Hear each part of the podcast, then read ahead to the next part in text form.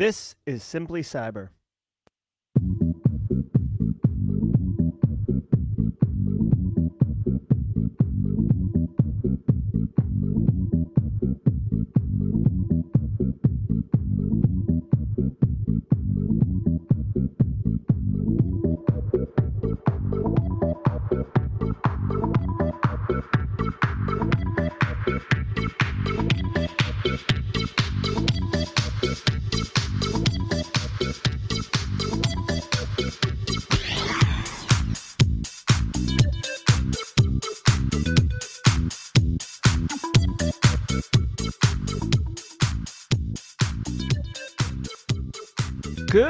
Morning, folks. Today is Wednesday, November 2nd, 2022. Welcome to episode number 232 of Simply Cyber's Daily Cyber Threat Briefing. I'm your host, Dr. Gerald Auger, and over the next 45 minutes, I'll be delivering the top cybersecurity news stories of the day and providing expert analysis on each of those stories on what it means to you as a practitioner. So, how can you operationalize this today at work? Or if you're looking to break into the industry, you're going to get asked the question in every interview how do you stay current? This is a fantastic answer. Now, shout out and thanks to the stream sponsors before we get into the program Barricade Cyber Solutions and Recon InfoSec. Barricade Cyber Solutions is dedicated to helping businesses from cyber attacks and recover from the damage done. Cyber attacks can cause massive issues for businesses and send dedicated, hardworking business owners into turmoil. But Barricade Cyber Solutions knows how to mitigate the damage done by cyber incidences. Check them out at barricadecyber.com. Link in the description below. Also, want to give some love towards Recon InfoSec. Recon InfoSec's managed detection and response MDR offering includes the people, process, and technology needed to deliver full spectrum security operations to organizations of any size. Their MDR service includes fully managed SIEM and SOAR, and customers gain full visibility into their own environment as well as any incident investigated being worked by the Recon SOC team. Thank you so much for sponsoring the stream, Recon InfoSec and Barricade Cyber Solutions. Links to both of those companies and the services they provide in the show description below. I want to remind you if you hold professional certifications like CISSP, CISM, CISA, anything that really requires CPEs, each episode of the Daily Cyber Threat Briefing is worth half a CPT, CPE, two and a half a week, 10 a month, so they stack up. Definitely say what's up in chat to document literally the easiest and I would argue the most enjoyable way to earn CPEs. Guys, CPEs can suck. this this doesn't suck. If you are live with us, love it. I see 67 of you creeping in here. Hopefully some more of us will get in here as we go. It is Worldwide Wednesday, so looking forward to jumping in that in a second. Thanks for being here. If you're on Team Replay, hashtag Team Replay in the comments. Thanks so much for catching the stream. I see your comments out there dropping heart love all over those comments. Appreciate it. Chris Weaver always giving uh, a follow up analysis on some of the stories we cover. I appreciate that, Chris.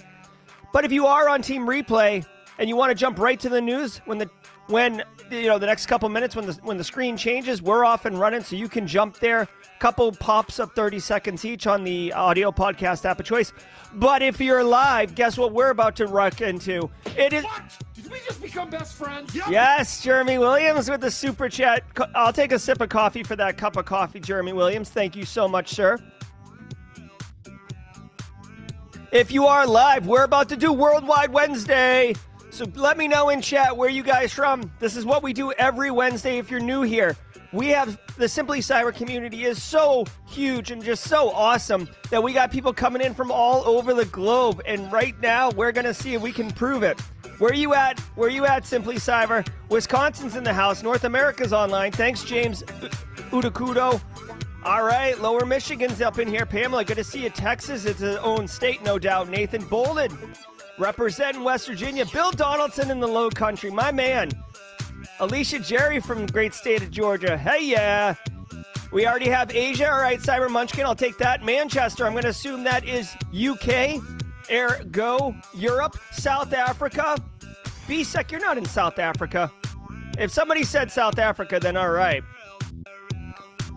Tech, okay, okay, yeah, yeah, yeah. All right, the Vatican. Are you serious? Vatican's in the house, tiniest country. Damn, love it. Ifuluwapo Awada. Thank you so much, Vatican. So we got EU and the Vatican. We got North America. What else we got? Asia because of Cyber Munchkin. Oh, okay. VPN and out of South Africa. That doesn't count. Canada's up in here. Nice job, Canada. Where we at, South America? Where we at, Africa? Internal stranger. Singapore's in the house. Asia's online. Thank you so much, Asia. South America, Africa, Australia. Where's my overlanders? Where's my Chris Rocks of the world? Internal strangers. We got about a minute and a half, y'all. Land of the Oz is in the house. Internal Stranger represent. Thank you so much, Internal Stranger. We need South America. We need Africa. Where we at? Where we at, South America? Where we at, Africa? I'm coming from the great state of South Carolina myself. Phoenix, Arizona coming in here. Louisiana. Love it. JLG representing. Matthew Netchie. Loving that dry heat. Come on, Chileans. That's right. Argentina, Brazil, Chile, Guyana, Suriname, Dutch Guiana, or French Guiana. Where we at? Where we at? Come on. Tom Bishop's representing from Maryland. Love it. Hope the weather's there. Hey, George Fitzmaurice, good morning to you. Hey, Joe Belton, all about those Carolinas. All right, Jamila's coming in from Germany. Europe is strong today. Where are we at, Africa? Where are we at, South America? We got 39 seconds, y'all. Leonardo coming in from the Dominican. So the Caribbean's online. Yes, Caribbean. Nigeria. Prophet Okori, thank you. Africa's online. Where's my South America people? Cordoba, Argentina. All right, y'all. We did it.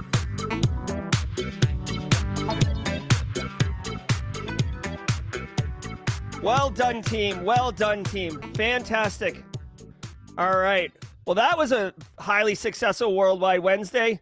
Love it, love it, love it. You guys are the best. Now, let's sit back and collect our just rewards as we dig in to the top cyber news of the day. Sit back, relax, let's have a good time. From the CISO series, it's Cybersecurity Headlines. It's Wednesday, November 2nd, 2022. Lockbit dominates ransomware. According to Deep Instinct's 2022 interim cyber threat report, Lockbit accounted for 44% of all ransomware campaigns in the year so far. This compares to 23% of campaigns attributed to Conti and 21% to Hive. The report also corroborated trends we've seen in 2022, like threat actors increasingly turning away from the use of document files to spread malware to using LNK and other archive email attachments. This comes as a result of Microsoft disabling macros by default in Office documents. The report also predicted a rise in so called protestware over the next 12 months, with organizations self sabotaging its software to weaponize it as malware. Wow. Okay. That is uh interesting and wild. So, you know, there were some significant uh, developments in the space uh, in 2022, notably as they call out in in the story. Um, macros were basically disabled, but then we came up with the Follina vulnerability, and people were kind of working around that. LNK attachments, HTMA or A- HTMA, right? Like it, it looks like a web file, but it's actually uh, like kind of a archive or an executable. Those are kind of getting sent around. Multi-factor authentication is getting turned on a lot more, uh, just because of you know the sheer amount of focus being provided to it. So we're winning. Threat actors, no surprise, are uh, adapting and moving around. What I find interesting, okay, uh, for for for something to take action, guys. For those of you in the industry, something to take action today or to take back to your team. Lockbit ransomware makes up almost half, almost half of all ransomware campaigns this year, right? So you know, if you've got only a dollar to spend on your information security program, might be worth the investment to put it towards um, like looking at Lockbit's TTPs. Now, I always say this. Thank you, Joel Belton, with the HTA. I always say this on stream, and I mean it. You should not be de- building an information security program that protects from a specific ransomware threat actor. Like, you know what I mean? Like, you should be building fundamental pieces of best practices, you know, um, least privilege if you can do that. multi-factor authentication, security awareness, EDR, SIEM, SOAR. SOAR's not even really necessary, but having security operations capabilities, right? Once you've got the basics, right, then you can start doing you know, specialized like, okay, so Lockbit's TTPs are this, this, and this. They use PowerShell. Okay, so like, let's put some more detections. Let's engineer the SIEM to look for kind of couplings of PowerShell things being run or, you know, obfuscated code being pushed in PowerShell or what, whatever. My, my point is, I feel like it's a little, um, it, it, it's like, it's like trying to have like, um, if, if you're building your program to block from Lockbit exclusively and you haven't done the fundamentals, it's like putting like $10,000 rims on a beater car, right? Like it doesn't just get a better car and then focus on, you know, the the the the finer points, right? Um it, you know, it's like it's like simply cyber, right? It'd be like instead of me trying to fix the audio to begin with and I just bought like, you know, nice equipment but the audio still sucked, it wouldn't make any sense, right? So anyways, long story short, I would go to MITRE ATT&CK. Um let me see, Lockbit I'm actually kind of curious of Lockbit um, TTPs. So yeah, just real quick spot, uh, real quick, just Google search, and you can get Lockbit's TTPs pretty quickly. Um, you know, I know Eric Taylor in chat does a lot with Lockbit uh, since he does incident response. So uh, interesting stuff here. What is surprising is that Conti is second at 23%, and Conti like basically blew up in March. So th- that just goes to show, like, this is another kind of aside. That just goes to show you how freaking busy Conti was in the first three months of 2022 that they still hold second place and they basically imploded when Russia invaded Ukraine. Right. So kind of crazy. I mean, good for us, I suppose. Like that, that was uh, a benefit, unexpected collateral damage for for the good guys that Conti imploded. CISA on voting integrity. The Cybersecurity and Infrastructure Security Agency said the agency and Biden administration have done everything we can to protect election infrastructure ahead of Election Day. Director Jen Easterly said CISA received no information credible or specific about efforts to disrupt or compromise election systems, saying that any information out there is disinformation meant to sow discord among Americans. Easterly also said the administration remained concerned about Russia and Iran and China trying to influence our elections. She cautioned there will be errors or glitches in some places, but that such things have happened in every election. Yeah, uh, real quick, uh, Leonardo shared an APT simulator from Nextron Systems that might be able to help you look at Lockbits. TTP is very cool. Okay, so I again, you know, guys, if you if you're a regular here, if you're a squad member, you know I I don't like to wade into the political waters. This is a cybersecurity show, not a you know platform for spouting uh, my political views.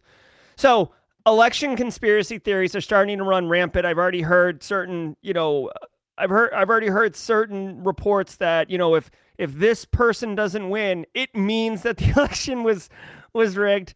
Um, so I've heard those type of things. I've also heard like, oh, you know, like, you know, these things can be hacked. We have seen multiple times. Uh, there's a election hacking or a hacking vote hacking village at DEF CON has been for years. Um, usually the hacks are like you'd have to like physically get into the voting machine and like take it apart, like which no no one's gonna let you do at the voting booths and stuff like that. So um, there are attacks, but it's not really. And so, and I think a lot of the efficacy of United States adversaries around tainting the midterm elections or the main elections in, in two years from now is more around sowing um, malcontent, discontent among the populace, less of a technical hack and more of a social engineering tack at scale. I do want to point out that I saw I saw um, Jen Easterly.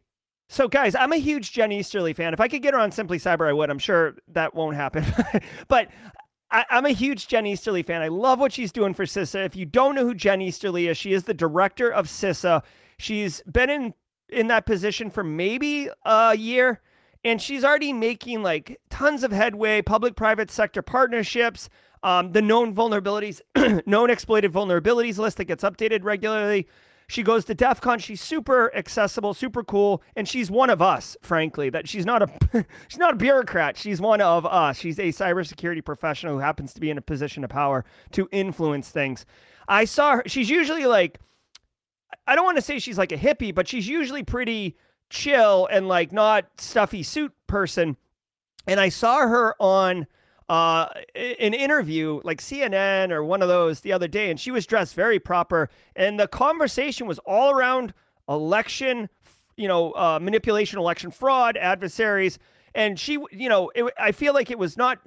It was not propaganda, right? Because I believe what she said was true, but it was definitely a focused, deliberate um, message to uh, console Americans she said, listen, let me start off by saying we have no credible information. The intelligence community in the United States has no credible information at this time that there's any adversary tampering with the elections in the United States. So they're coming at it from like, you know, a messaging perspective. They're coming at it from a technical perspective. They are looking at these things. So uh, this is just con- a continued part of that um, messaging, frankly, to um, instill confidence and, and to let people know that, you know, we're working on it. There's there's working being done on this uh, because guys, if if the integrity of the election gets compromised in the United States, like at like at mass, we've got big problems in the United States because this is this is such a foundational piece of how the hell our government operates. All right.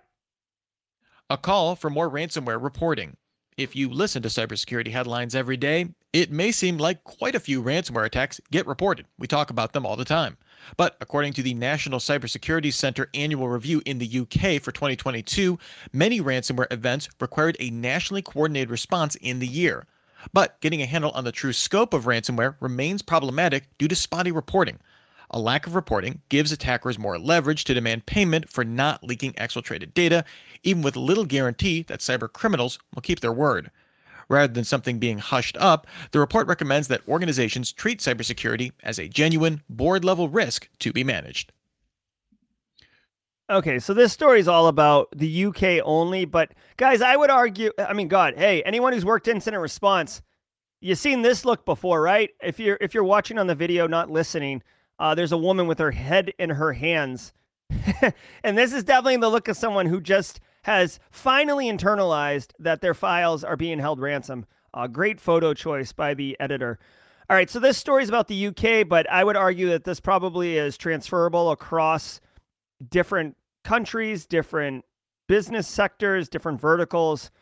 Um, yeah, if you get hit with ransomware, uh, you get hit. And we just talked about the story here 44% was lock Lockbit in 2022. But at the same time, not everybody's reporting it. And it makes sense, guys. If you're a small business, if you don't know what's going on and you get hit, like you might just be like, okay, I'm just go buy a new computer, right? Like small business, you you can move really fast, very agile. So it's possible that these things are happening.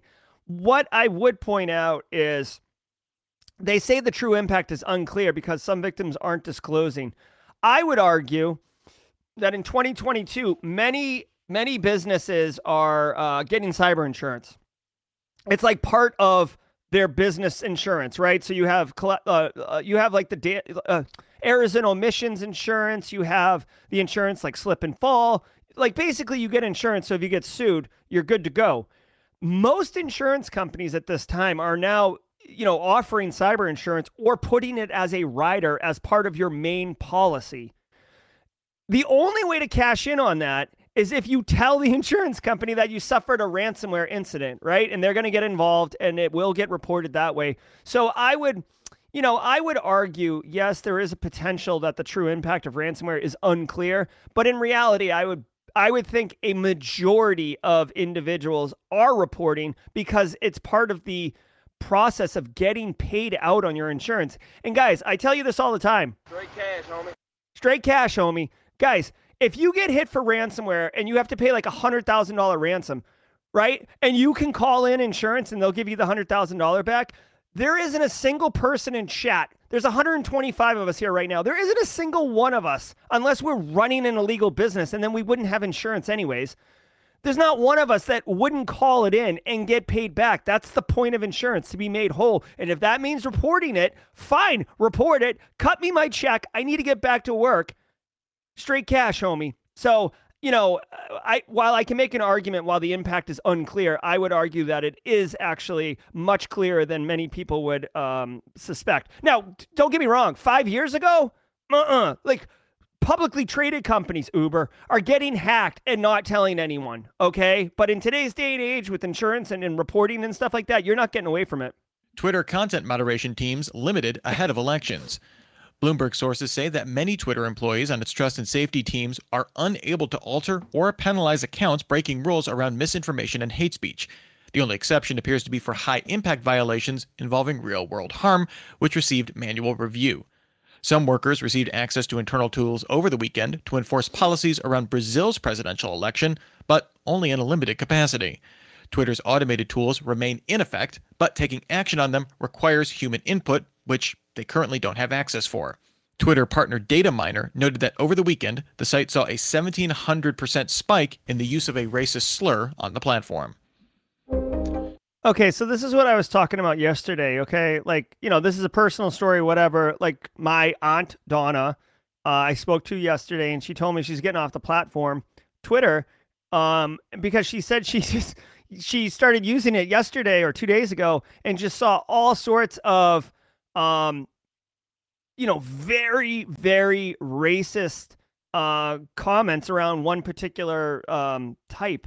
And she's like, I just, this isn't, I can't be on this platform anymore. It's not, I, it's, it's, it's uh, upsetting me. So, anyways, that's happening as they just stated in the story. Now, what's really interesting is twofold. One, you got to remember, it's not just US elections. Twitter is an international platform. So, Brazil's elections, Argentina, there's a coup, Turkey, right? The people in Turkey, when they had a revolution uh, four years ago, they used Twitter to coordinate their revolution. It is a powerful platform that is far reaching. Now, Elon came in. Uh, let me hold on. I don't get to say Elon enough. Let me put an Elon up in here. Elon came in, and I don't think he has fired uh, 75% of staff right now. Uh, there was talk about him doing that. But if all of this content moderation has a human that has to review it. So the the AI just flags it like this is bad, this is bad, this is bad, and then someone has to look at it and go, yes, it is bad, yes, it is bad. Nah, it's not bad. First of all, that's a human being subjective, but I get it, right? I've had Simply Cyber YouTube videos uh, struck by AI when I thought it was total horse crap that they struck it. And a human reviewed it and ultimately reversed the strike. So I get why there's a human review. But if you kneecap the staff at the business, then it's just getting flagged and it's not being disposed on. And it sounds like when they flag it, it still continues to exist in the stream and it only gets removed or blocked or restricted or taken down if it is in fact validated as breaking uh you you know end user user uh end user terms or whatever like content terms or whatever whatever the terms are the policy so basically Joe Belton. So basically, what it sounds like is Twitter is slowly like.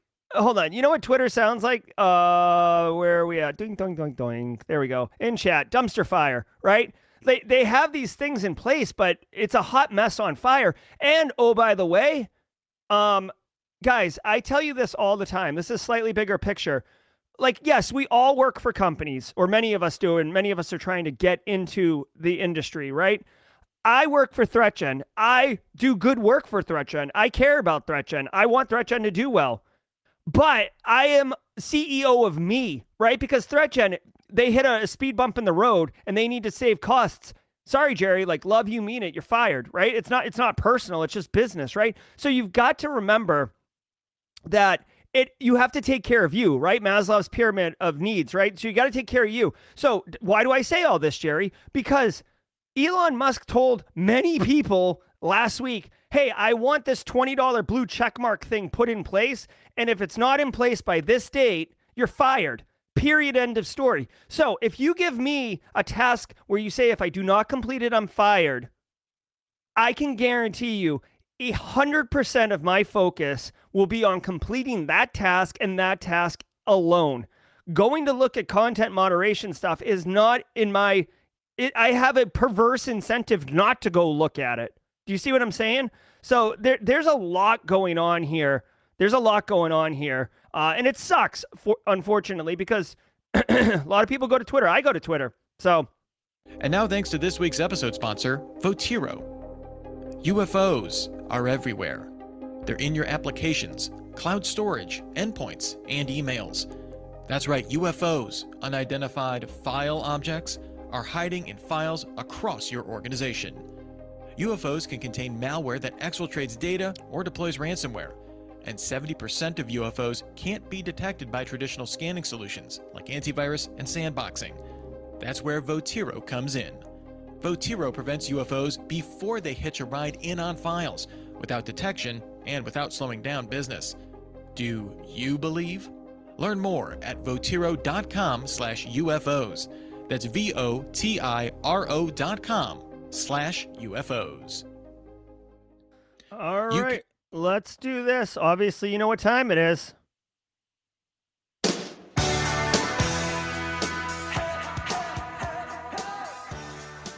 All right, we're at the mid roll. It is David Meese Try Hack Me raffle week, and today is no different. And I've got, if you're on Team Replay, pay close attention because I got some special news for you too.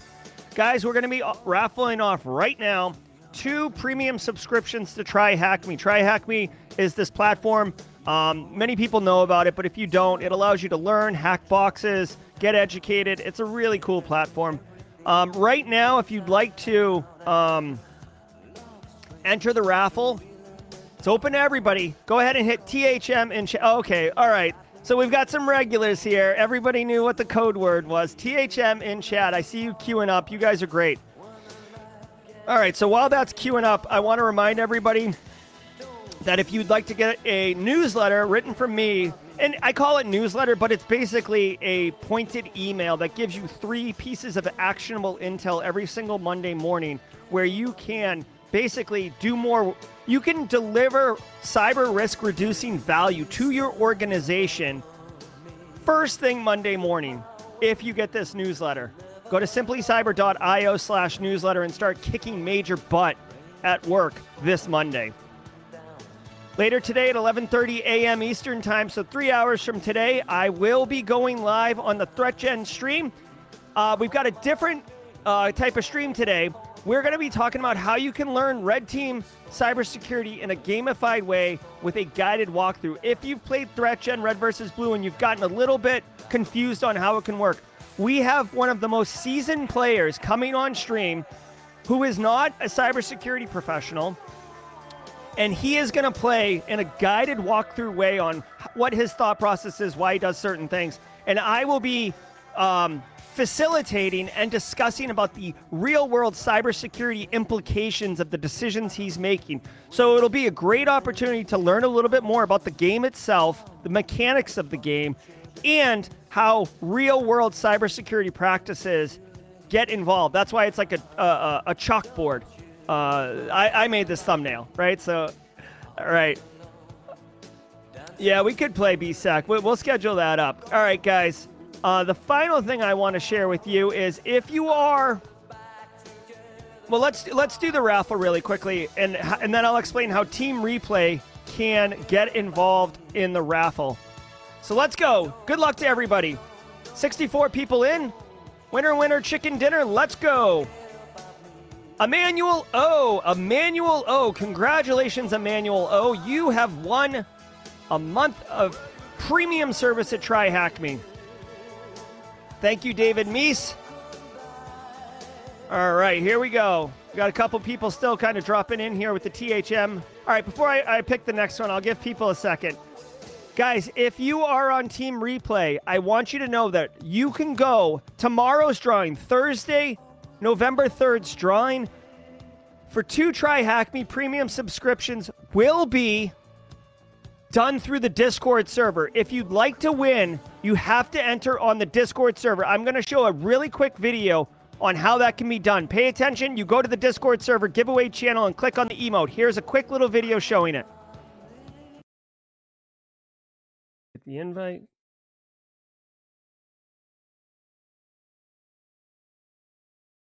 You're in the Simply Cyber Discord. The giveaway channel.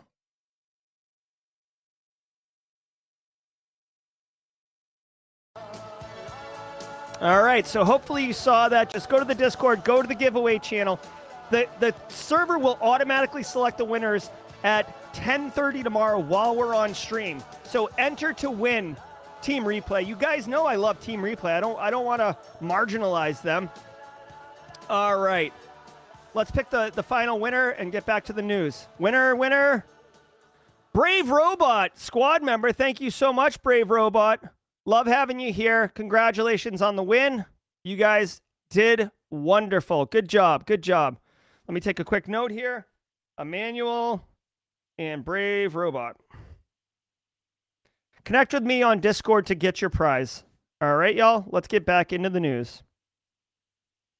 UK Intel helping defend Ukraine. The British government confirmed that its GCHQ intelligence agency contributes to Ukraine's defense against ongoing Russian cyber attacks. The Foreign Office provided 6.35 million pounds as part of the Ukraine Cyber Program support package back in February. Part of GCHQ's support includes providing incident response support for Ukraine's government, as well as accessing hardware and software solutions. The U.S. Cyber Command previously confirmed it deployed staff in Ukraine ahead of Russia's invasion to provide similar support. What? Hold on, I'm trying to see this. So basically, I mean, it's not a surprise, right, that the UK has been helping Ukraine, right? That shouldn't be a surprise to anyone, but they typically don't want to publicize that. And it sounds like they had to do the, like their annual budget, their annual budget reporting, and it came out that they had spent 7.3 million US dollars uh, in a support package for Ukraine. So I don't know exactly what that means. I'm, I'm kind of surprised that they didn't try to like relabel that or, you know, call it international efforts or do anything other than call it Ukraine cyber program. But, you know, whatever. It is what it is. Um, let's see, providing IR support to the Ukrainian government, including uh, protections against Industroyer 2 malware. Um,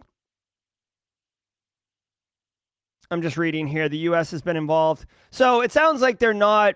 Okay, so this is kind of cool. So it sounds like the program is more like um, don't I don't want to call it like Peace Corps, but think of it as almost the way I'm reading this. Think of it as almost like cyber medics, right? So in a traditional kinetic warfare, you've got you know left side, right side, you know whatever, Axis allies, whatever, and they're shooting at each other uh, across like two trenches, right? Hold on. Uh, this is at least this is how I'm seeing it. They're shooting at each other across the trenches, and then when someone gets shot, you know, a medic runs in, whether they're uh, for one side or the other, or they're just like an international media, I'm uh, not media, medium, where they're like, hey, we're not on anyone's side. We're Switzerland. We're just trying to be cool about things. And they drag the person somewhere safe to get them medical attention, right? War's hell, but, you know, this sounds like that's what UK is doing. So like, you know, they're they're standing by the ready. They're not saying we're overtly helping Ukraine. They're not saying, hey, like we're gonna launch, you know, low orbit ion cannon to take us back to the 90s. We're not gonna launch low orbit ion cannon from um um Downton Abbey Street or whatever. Um I, am so uncultured when it comes to Europe. Uh from from uh you know Parliament into uh, the Kremlin, right? We're not going to do that. But if a Ukrainian website gets knocked over, we're going to run onto the battlefield and help them get that website stood back up. That's what it sounds like to me, uh, which I don't think violates any of the rules around. You know, Russia's got these like pretty wide rules of like, if anyone helps Ukraine, we're to, you know, exact our, we're to attack them as well. So this is an interesting, dicey way to handle that. Uh, but it's cool. No surprise, right? Open SSL patches out. The widely used internet standard OpenSSL released versions 1.1.1s and 3.0.7 to address security vulnerabilities. The 3.0.7 version patches a highly publicized security flaw, although OpenSSL downgraded the severity from critical to high after discovery. However, in the process of patching it, developers discovered a second high severity bug, which was also patched in the release. Both bugs were exposed during TLS certificate verification, vulnerable to malformed TLS certificates to create a stack overflow. These would be hard to exploit for remote code execution, but could easily be weaponized into a denial of service attack. Okay, so yes, okay. There's a bigger story here, okay? OpenSSL patches out. If you can patch it, um, it was you know, marked critical. Now they're saying high, but they found a second vulnerability, so that needs and that got patched too. So you should treat this as part of your normal vulnerability management program. Obviously, guys, I'm a huge advocate, and I hope you are too, that your external facing um, IT infrastructure, whether it's you know Citrix server or VPN concentrator, I don't care. If somebody from a Starbucks in South Korea can hit your anything, that needs to be a prioritized um, asset for vulnerability management simply because if you stand up a honeypot on the internet and watch it for more than 30 seconds like you go get a cup of coffee and come back it's going to be banged on already okay? So it, these things happen. That's why it's a priority. Now what the bigger thing i want to complain about the bigger thing i want to complain about is we we don't always get it right okay? We don't always get it right but there seems to be a pattern in our industry, you know, and you you have lack of information in order to make an informed decision. But every once in a while, like a vulnerability gets uh, disclosed or it, it, like it gets teased. Like last week, in two two weeks ago, and then last week, everybody was talking about, oh my god, like clear your schedule. open SSL vulnerability. There's a patch coming out. It's undisclosed. Uh, they're working on the patch. They don't want people to know. It's gonna be big. This is big as Heartbleed. Heartbleed 2.0. Right? Like like it was getting pumped like it was the boogeyman. And then it comes out and it's like, oh, I was actually downgraded to high. I saw Dave Kennedy, I think it was Dave Kennedy on Twitter point out, or Mick Douglas point out that, oh, no, no, it was Bryson Bort point out that like in order for this vulnerability to actually be compromised you'd actually have to compromise the client workstation that's connecting to the SSL certificate. So it's it's like a much more involved exploitation path. You know it's not just like push a button and and like you own you know you you own the jewels right? Like it, it it's complicated um even if you know what you're doing and and and and want to execute and exploit this. Like i'm not saying that there would be easier ways to do it, but I just think it's not as high as drop everything, shove a baby to the side, uh, or like you know shove a child out of the way as you're running to you know the server closet to, to get these things patched. Okay, so. Uh, it happens from time to time in our industry. You know, Log4j was kind of another one. Uh, it was because Log4j was like there was a lot around Log4j. We didn't know where it was. It was super easy to exploit. Anyone could do it from anywhere. It was on the helicopter on Mars. So I'm not saying Log4j got blown out of proportion, but if you look at like what seems to be the impact from Log4j being exploited in the wild, you know, in the months following the release of the vulnerability, it, it didn't seem to be um, you know, a correlation between uh, the hype that was behind it and the impact on the organization. Whereas, whereas, by the way, like guys, when Vault Seven leak, when when Shadow Brokers broke into the NSA and stole the, the their tools and released it in the Vault Seven leak, and Eternal Blue came out, right? If you don't know what I'm talking about, basically the way WannaCry was so crazy successful at blowing up everything was because it used a wicked awesome precision weapon developed by the NSA that got leaked called Eternal Blue. And th- that leak happened in like January of 2017 and WannaCry exploded in March and the patch had already been out, right? And but people weren't like, ah, you gotta patch it, right? Like you should have patched it. But do you see what I'm saying? So so like don't always you do you have okay, you have to do your own work. You have to do your own work to look at what vulnerabilities are out there, look at your own infrastructure and make risk-based decisions. Yes. GRC people are humans too, okay? We we are real people. You have to do a risk analysis on how important is this to my organization? Don't believe, don't don't just buy the hype and be like, okay, like you have to do the work. That's part of the job, y'all. That's part of the job. Sandstrike spyware hits Android. Researchers at Kaspersky highlighted this new spyware, which focuses on the Persian speaking practitioners of the Baha'i faith. Attackers began spreading a malicious VPN app on social media accounts marketed as a way to get around religious censorship. Adds a link back to Telegram channels to download the app.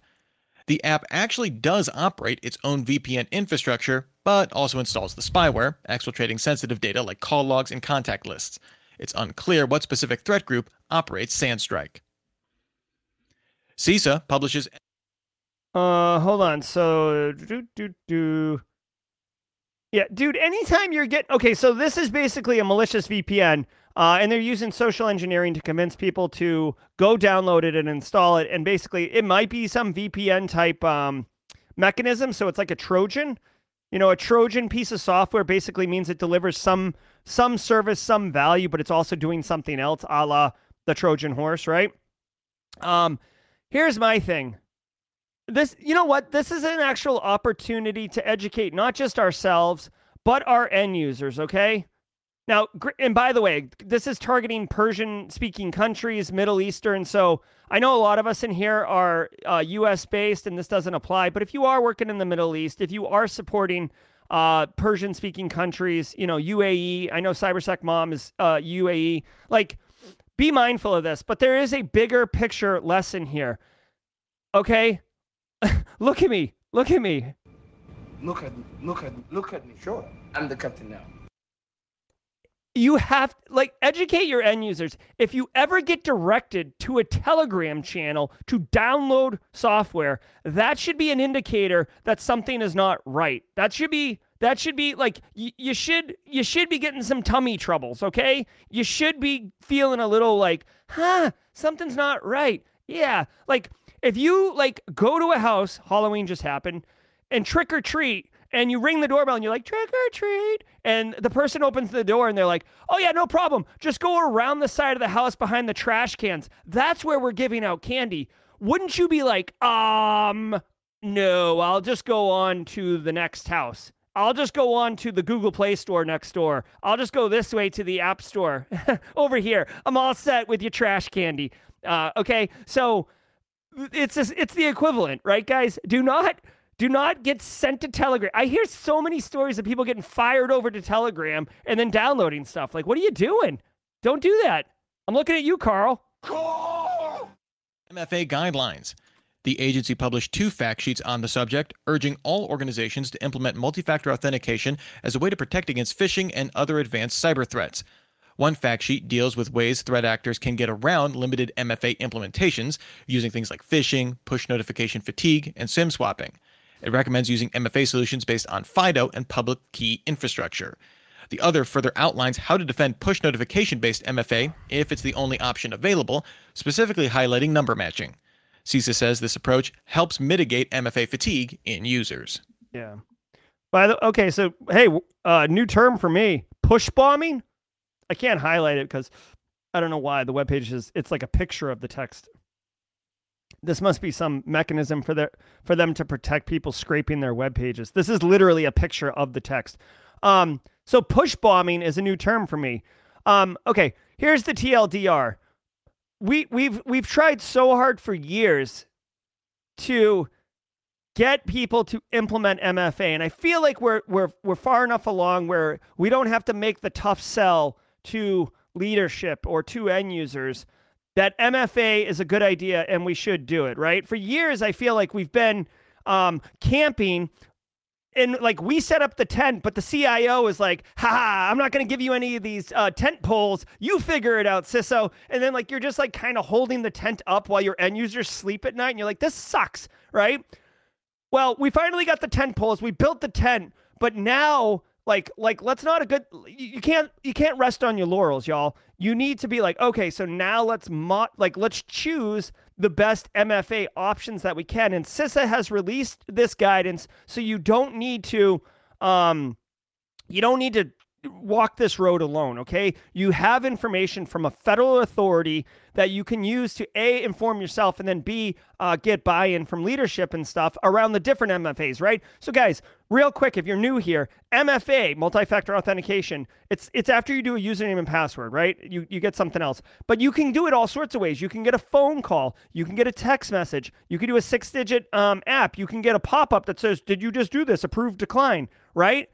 You you can um you can have a hardware token with a six digit thing, right? You can get um uh, what else? I guess a text message. You can get an email, right? And many of us already configured. But but the the thing is, you could do uh, biometrics too. The thing is, it can come in many different forms.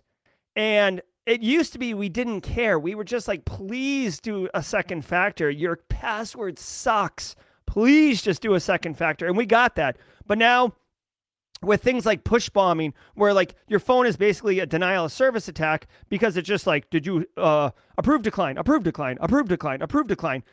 Two things. One, you don't want your end users to do uh, deal with that, so you should opt for um, a, a better multi-factor authentication option if you have the option, right? You you have to choose the best one that you have. If you only have the push bo- uh, notifications, then that's all you have. It's better than nothing.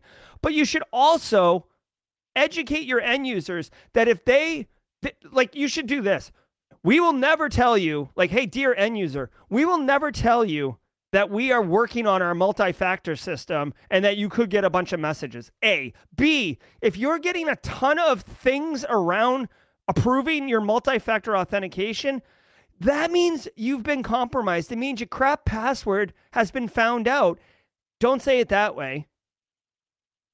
But you've been compromised. Let us know. Tell me. Text me. Send me an email. Call help desk. Do something, man. Whatever you do, don't hit approve because you're basically holding the door for the threat actors. And you don't want to do that. I don't want you to do that. Don't be that guy, okay? Don't be that guy. All right. Looks like we're right a couple minutes over. A couple minutes over, but that's okay.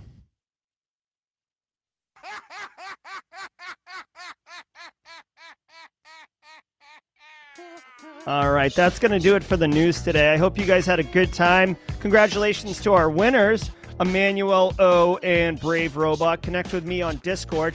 Guys, I don't know if you want, um, it looks like if you're a member of the Simply Cyber Discord server and you happen to have boosts and you'd like to support the server, please come on in here and push a boost. I think I'm pushing like four, four boosts here but we're going to lose our level 3 perk in 2 days and 16 hours if we don't get one more boost. So if you have them, consider dropping them. Um, much love and appreciation if you do choose to do that. If not, just come on over to the Discord server. It's a good time all together.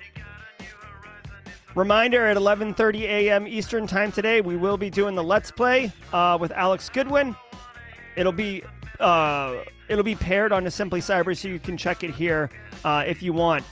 Go to the Discord server and enter the giveaway if you're watching this on replay. Please go do that, okay? Guys, we had a great time today. Thank you so much. Thanks so much, Jeff, Watala, Cybersecurity Central. I'm asking for the boost on Discord. If you go to the Discord server, uh, you'll see what boosting is. And oh, Eric Taylor just boosted it. Thank you, Eric Taylor. Okay. And we're good. Thank you, Eric Taylor of Barricade Cyber Solutions. The boost has been boosted. All right, everybody, have a great day. David Meese, thank you for the Try Hack Me. Guys, go on and enter the raffle for Try Hack Me, please.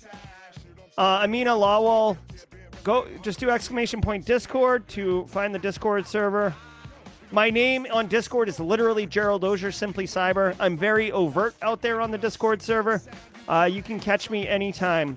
Have a good one, Nathan Bolin. Have a good one, Daniel Grimes. Ahmed Haram, thanks so much for the squad support and great to see you. Hey, Kimberly, have a great day. Cyber Munchkin, looking forward to seeing you later. InfoSec Kid with the coffees. Good to see you. Hope you enjoyed it. yes. All right. Hey, I found you, Carmen Sandiego. What a perfect name for Worldwide Wednesday. Where in the world is Carmen Sandiego? Could be anywhere, but we've got squad members everywhere up in the world thanks to Worldwide Wednesday. All right, guys, be good. Stay safe. We'll see you tomorrow at 10 a.m. Eastern Time for the daily briefing, and later today at 11:30 a.m. for the Threat Gen Let's Play. Be good, everyone.